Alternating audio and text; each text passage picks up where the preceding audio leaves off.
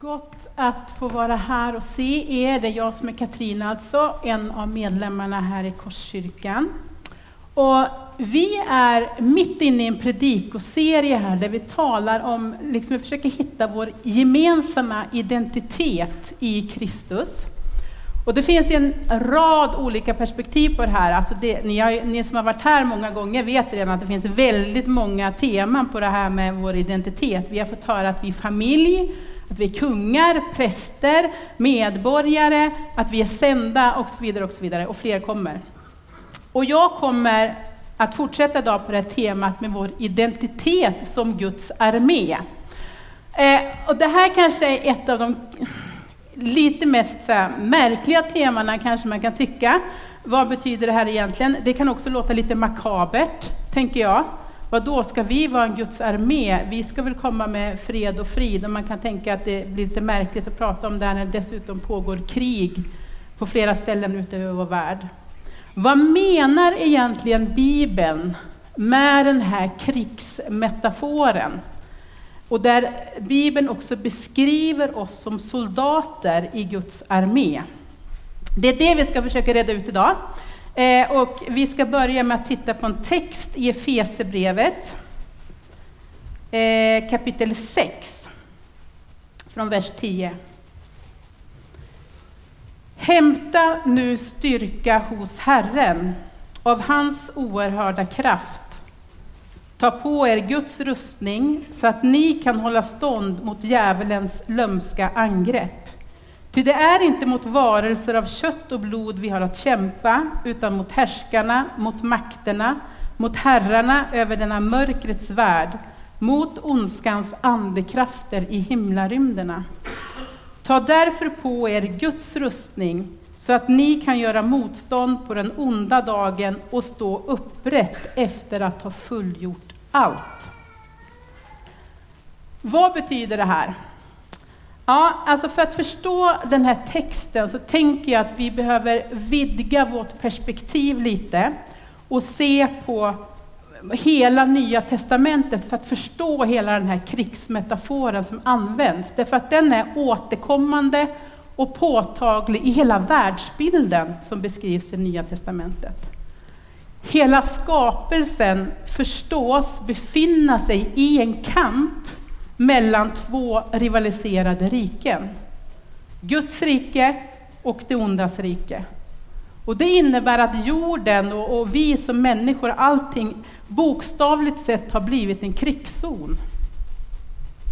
Och det är in i den här krigszonen som Jesus kommer. Alltså Gud sänder Jesus in i den här världen, in i den här kampen, för att upprätta Guds rike och Guds rättmätiga styrelse över den här skapelsen. Och göra det mot djävulens olagliga styre. Och det är utifrån det perspektivet som vi också behöver förstå många av de saker som Jesus gjorde. När han liksom kommer med sitt rike, när han helar de sjuka, han utför mirakler av olika slag, han driver ut demoner, mycket av hans undervisning handlar om det här. Och det som också blir klimax i detta är Jesu död och uppståndelse. Och det behöver vi förstå utifrån det här sammanhanget. Jesu död och uppståndelse är en oerhört central handling. Därför att det är där Jesus besegrar döden och besegrar ondskan. Genom den handlingen så besegrar Gud djävulen. Och resultatet av det är möjligheten till vår frälsning. Den här erövringen som Jesus gör öppnar möjligheten för oss till ett liv tillsammans med Gud. Och det är här, genom det som, som Gud liksom återtar hela jorden till sin ära. Och det är därför det blir så viktigt för oss också att förstå vad det är som händer i dopet. Det, när, när, vi, när vi låter oss döpas så säger vi att vi begravs med Kristus och uppstår med honom. Alltså vi får alltså del av Jesu död och uppståndelse och hans seger över det onda. När vi låter oss döpas så väljer vi som individer att jag bestämmer nu att det är Jesus som är Herre i mitt liv. Jag tillhör Guds rike, inte det ondas rike. Och det är därför det här beslutet i våra liv är så totalt avgörande. Det betyder inte att vi som kristna är befriade från ondska och lidande i våra liv. För det erfar vi allihopa på olika sätt. Trots Jesus seger så finns det fortfarande strider att utkämpa. Därför att vi lever i den här spänningen mellan det Jesus har gjort, det han har gjort på korset och det som ännu inte har manifesterats fullt ut, det som det kommer att göra den dagen som Jesus kommer tillbaka. Djävulen och hans demoner har blivit besegrade genom Jesu död och uppståndelse.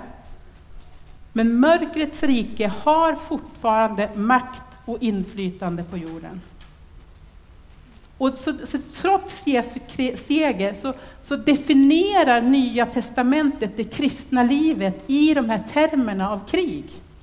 Det är utifrån det perspektivet vi ska förstå det här. Det är avgjort hur det här kriget kommer att sluta. Och det är väldigt viktigt att säga det. Och jag känner mig oerhört hoppfull i att kunna säga det med full förvissning om att det är sant. Men det återstår fortfarande viktiga strider att utkämpa.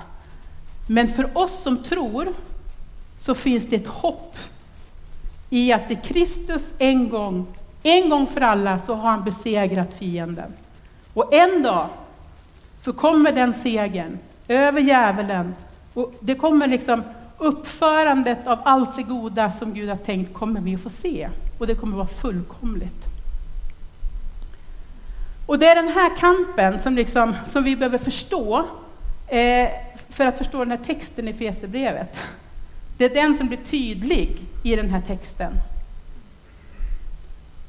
Och det verkar vara helt självklart för Paulus att det finns en andlig värld. Och det behöver vi också påminnas om ibland. Eh, det är inte bara det här som existerar, utan det finns en andlig värld där det också finns både ont och gott. Paulus använder en mängd olika begrepp för att beskriva den här världen.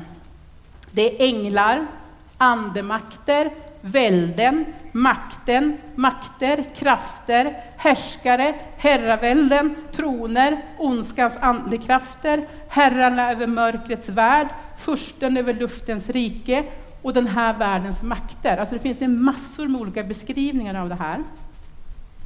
Och vi förstår utifrån den här texten i Efesierbrevet 6 och 12 att det rör sig om andliga varelser som finns i det himmelska.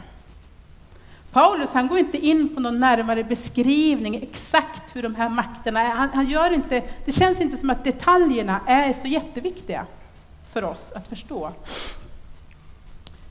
När Paulus här talar om härskarna och makterna så är det troligt att han använder det som ett samlingsnamn för flera andra olika såna termer eh, om de här makterna som är skapade av Gud, men som på något sätt är motståndare mot Gud, mot Kristus och mot församlingen. Makterna här som de beskrivs, eh, det finns någon sorts hierarki här, alltså de är underställda djävulen helt enkelt. Tidigare i sina brev så har Paulus vid många tillfällen pratat om att köttet och begäret är motståndare till Gud. Alltså det i oss själva som vill stå emot Gud, när vi inte vill följa Guds vilja utan vår egen och när vi, ni förstår, när vi faller i synd och alla de här sakerna. Och det är ju också en del i kampen. Den, den befinner vi oss i. Men i, I den här beskrivningen så är det tydligt att Paulus menar en annan typ av kamp. För att han säger att det handlar inte om en strid mot varelser av kött och blod, utan det är en andlig kamp som vi också befinner oss i. Vi har både den här kampen mot vårt eget begär och den här andliga kampen. Eh, och ibland så kan de där självklart också haka i varandra. När vi försöker förstå, försöka begripa den här, det här krigsperspektivet så är det viktigt att fundera på vad vi har för syn på Gud, på världen och på det onda. Har vi en syn på Gud som för krig mot ondskan? Eller har vi en syn på Gud som kontrollerar ondskan? Det är en väldigt stor skillnad. Det får stora konsekvenser för hur vi tänker i våra liv, i situationer vi hamnar i och hur vi agerar. Och det nya testamentet talar om är att vi har en Gud som för krig mot ondskan. Utifrån att vi befinner oss i den här mellantiden mellan Jesus seger och hans återkommande så befinner vi oss i det här, man brukar kalla det för redan nu och ännu inte tillståndet. Och det gör att Gud för krig mot ondskan. Han, har, han kontrollerar inte ondskan just nu och styr den. Liksom. Har vi en syn på världen som är i den ondes våld? Eller har vi en syn på världen där Guds vilja fullkomligt råder? Och ni förstår att det blir jättestora konsekvenser i våra tankar och vår tro, alltså vår trosföreställning mellan de här två. Och jag tror, och Bibeln talar om att vi lever i en värld som är i den ondes våld. Det betyder att Guds vilja råder inte fullkomligt än. Den kommer att göra det. Men, men det gör också att allt som sker i våra liv här och nu idag är inte Guds vilja. Och det är lite viktigt att vi får fatt i det. Har vi en syn på ondskan som faktiskt är ett fientligt intrång mot Guds skapelse? Eller har vi en syn på ondskan som alltid och överallt uppfyller Guds goda vilja? Det tror inte jag. Och det är inte det Bibeln talar om. Ondskan är ett intrång. Det är ett fientligt intrång i Guds skapelse. För om vi tror att ondskan uppfyller Guds goda syften, då hamnar vi i problem. Därför att då behöver vi ständigt och återigen söka mening i allt som sker. Att söka Guds mening, söka Guds vilja med det vi befinner oss i. Och det är inte vad Bibeln beskriver. Det som kännetecknar ondska rakt igenom är att den är meningslös och orättvis. Ondska är alltid meningslös och orättvis. Det är inte Guds vilja. Gud kan självklart, och det är många av oss som säkert har varit med om, att Gud kan vända svåra situationer i våra liv. Och man kan se, kanske oftast i efterhand, att det har kommit något gott ur det. Det är inte samma sak som att säga att ondska är Guds vilja. Eh, jag vill bara vara, vara tydlig med det.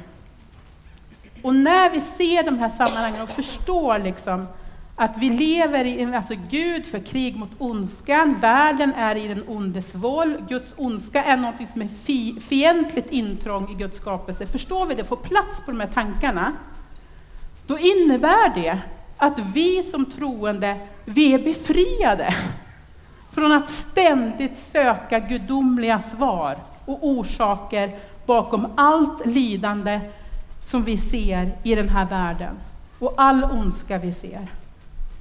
Vi är befriade och bemyndigade att resa oss upp och bekämpa det lidande och de orättvisor vi ser i vår värld. För de är inte från Gud. Och vi är hans sändebud. Så när vi ser den fattige, när vi ser den utsatte, när vi ser den slagne, då är det liksom Guds vilja att jag är där. Jag behöver inte fundera på, är det Guds vilja att den här människan ska lida? Nej, det är ondska. Och vi är fria och bemyndigade att vara en del i att utbreda och uttrycka Guds rike. Så när vi liksom accepterar Nya testamentets krigsföringsbild så förvandlas också vårt intellektuella problem med ondskan, alltså hur kan Gud vara god när det är så lidande i världen? Det förvandlas till ett praktiskt problem. Och, och så var det i Nya Testamentet också. När Jesus såg den som led, då gjorde han någonting. När Jesus mötte någon med en demon, då drev han ut den. Han hade inte liksom intellektuellt övervägande i vad är det här, vad kan det här vara? Vi ska komma med Guds rike, med frid, med fred, med rättfärdighet.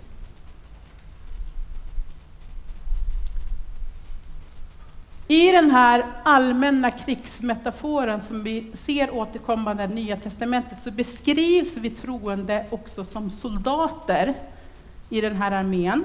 Och vi, ska, vi ska titta lite på det begreppet också. Vi ska läsa från Andra Timoteus 2, vers 1-7. Och du mitt barn, hämta styrka i den nåd som vi får genom Kristus Jesus.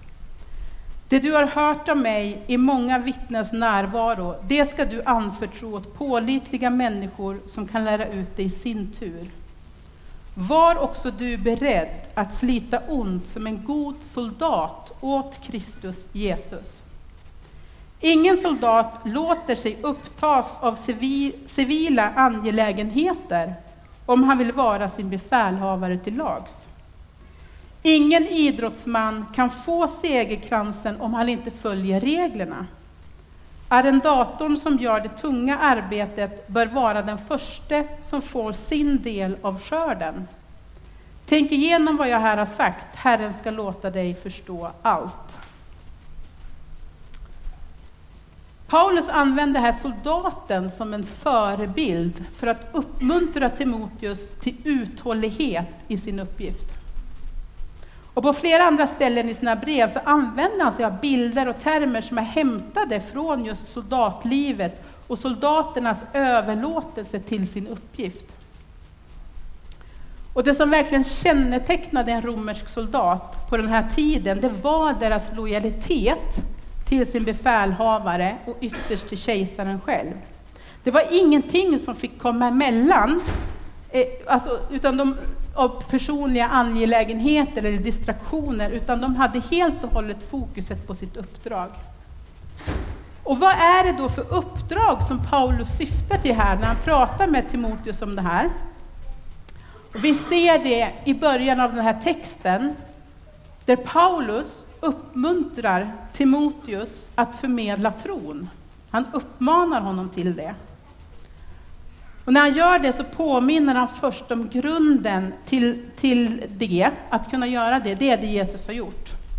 Alltså Guds nåd är grunden för allt och det inkluderar Timoteus kallelse och uppdrag. Evangeliet har anförtrotts Timoteus och nu vill Paulus att han ska ge det vidare till andra. Så här har vi återigen den här sändningen som Rickard pratade om förra söndagen. Eh, där vi, där vi liksom också får vara förankrade i vad Gud har gjort för oss, i hans nåd och kärlek, att, och på grund av vad Jesus har gjort så kan vi också få ge evangeliet vidare till fler. Och någonting som är väldigt typiskt i den här andliga kampen, det är ju precis det här att de onda makterna vill hindra evangeliet från att ha framgång. Alltså det är lite så, alltid så, skulle man nästan kunna säga när man tänker efter. Det är inte en slump att Paulus använder den här bilden i samband med att han talar om hans uppdrag att föra evangeliet vidare. Paulus poäng med bilden av soldaten, det är att Timoteus på samma sätt ska vara beredd att slita ont för evangeliets skull. Han vädjar till Timoteus att stå tillsammans med honom i kampen för evangeliet. Bilden av idrottaren och jordbrukaren som också finns i slutet på den här texten, det har också syftet att poängtera det här hårda arbetet för att till slut få sin belöning. Soldaten lever ju liksom för segern i kriget, idrottaren för priset, vinna priset och jordbrukaren för den slutliga skörden.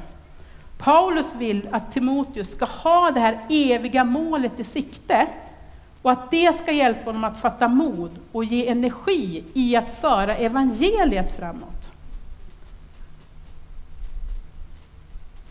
Kanske den absolut viktigaste aspekten av vår identitet som soldater i Guds armé. Det handlar om betydelsen av att stå tillsammans. Det är inga som klarar sig med en soldat i en armé. Det handlar om att man står tillsammans. Romerska soldater arbetade ofta de arbetade i grupp, olika storlekar på alla de här eh, benämningarna på deras grupper. Jag har en bild på det som en, en legion i den romerska armén. Och det här visar ett exempel på liksom en försvarsposition i armén på den här tiden. Det här är vår identitet. Att vi står tillsammans. Alltså vi står nära varandra. Det var det man gjorde, man stod nära varandra. Man skyddade varandra med sina sköldar från alla sidor, både framifrån och uppifrån, så att de här onda pilarna inte skulle komma åt. Och precis på samma sätt behöver vi som församling och troende inta liksom mentalt, jag tror inte vi ska, fysiskt behöver vi inte göra så, det är en bild. Men på samma sätt behöver vi varandra. Församlingen som Guds armé syftar till att beskydda varandra, att stötta varandra, gemensamt kämpa mot ondskan i världen. Och det här är inte en strid som vi kan utkämpa på egen hand. Vi är beroende av varandra och tillsammans är vi starkare. Och hur utkämpar vi den här striden? Nej, Bibeln talar inte om att vi behöver liksom inte ge oss ut och börja ropa på andamakter. Det är inte det vi ska göra. Utan ondskan flyr när Guds rike utbreds. Eller hur? Så det vi ska göra är att fortsätta, precis som vi har gjort på morgonen här, vi proklamerar att Jesus är Herre. Vi upphöjer honom, vi bekänner oss till, oss till honom, vi uttrycker Guds rike genom att liksom sätta stopp för ondskan i vår värld, när vi fysiskt ser den. Vi hjälper den utsatte och den fattige, och vi ber för de som är sjuka, vi ber för vår stad, vi ber för vårt land, vi ber för människor. Alltså det är där vi är med. Vi är med och uttrycker och utbreder Guds rike. Då får ondskan mindre utrymme. Det är det som är vår roll i den här kampen. Och när vi som församling säger att vi drömmer om ett förvandlat Stockholm präglat av Guds rikes närvaro. När vi säger det, och när vi tror på det, och när vi gör det, så kommer den onde inte att hålla med. Det är en kamp om varje människa som vill komma till tro på Jesus. Och vi behöver, vi behöver be eh, för vår stad, vi behöver be för människor att de ska få upptäcka Jesus. Och där behöver vi hjälpas åt. Eh, vi behöver tillsammans be om Guds rikes utbredande. Och vi vill redan i vår göra det här väldigt konkret. Evangeliska Frikyrkan, som är det samfund som vi tillhör som kyrka, kommer att arrangera bönestafetter i vår under 30 dagar i april-maj det är Där vi som församlingar i Sverige tillsammans, vi ställer oss i den här formationen och ber i alla 61 områden som finns på polisens lista för utsatta områden i vårt land. Och vi tror att det vi gör när vi gör det, det är att vi ställer oss i den här krigsformationen och vi ropar till Gud att hans rike ska utbredas. För det här är platser där det är rätt så uppenbart för oss att Guds rike inte fullt ut råder. Och jag har lite platser här. Det här är bara de fem som Korskyrkan har ansvar för. Det finns jättemånga fler, men jag vill liksom bara få det här på kartan. Se till att ni tänker att ni är med och ber, ta med er hemgrupp vid något tillfälle eller så. Och så går ni in på EFKSE bonusstafett Bonestafett så kommer ni få datum för alla områden i Sverige. Eh, så var med i det, för att vi behöver stå tillsammans i bön. Och när vi gör det här så är det viktigt för oss att komma ihåg början på båda de här texterna som jag har läst idag. Därför att de börjar nästan exakt likadant, båda de här textsammanhangen. I Efesierbrevet står det Hämta nu styrka hos Herren av hans oerhörda kraft. Och i Andra Timoteus stod det, hämta styrka i den nåd som vi får genom Jesus Kristus. Det är hela utgångspunkten i det här. Att vi får söka Herren, att vi får hämta styrka hos Herren i hans nåd, i hans kraft och att vi får fyllas av den och drivas av den. Och så vill jag slutligen påminna oss om slutet. Vad det är som är vårt hopp. Vad vi får kroka tag i när vi känner att äh, men nu är det mörkt, nu är det tungt omkring mig. Så påminner vi oss från Uppenbarelseboken 21 och 3. Och från tronen hörde jag en stark röst som sa Se, Guds tält står bland människorna. Och han ska bo ibland dem, och de ska vara hans folk, och Gud själv ska vara hos dem. Och han ska torka alla tårar från deras ögon. Döden ska inte finnas mer, och ingen sorg, och ingen klagan, och ingen smärta ska finnas mer. Till det som en gång var är borta. Och han som satt på tronen sa, se, jag gör allting nytt. Och Herre, vi tackar dig för att vi får tro på det. Att vi får liksom ställa oss i den bekännelsen, där vi får, får tacka dig för att du ska komma tillbaka. Tack Jesus för det du gjorde på korset. Att du verkligen har besegrat döden och ondskan och att vi en dag fullt ut ska få liksom leva i effekterna av det. Och vi ber att du här och nu, mitt i, i det vi står i våra liv, där vi kanske upplever kamp och lidande på olika sätt, så ber vi att du kommer med ditt ljus och din sanning och din närvaro. Tack att du är där, trots lidande och mörker, Herre, och att vi får, vi får tro att du också möter oss i det. I Jesu namn. Amen.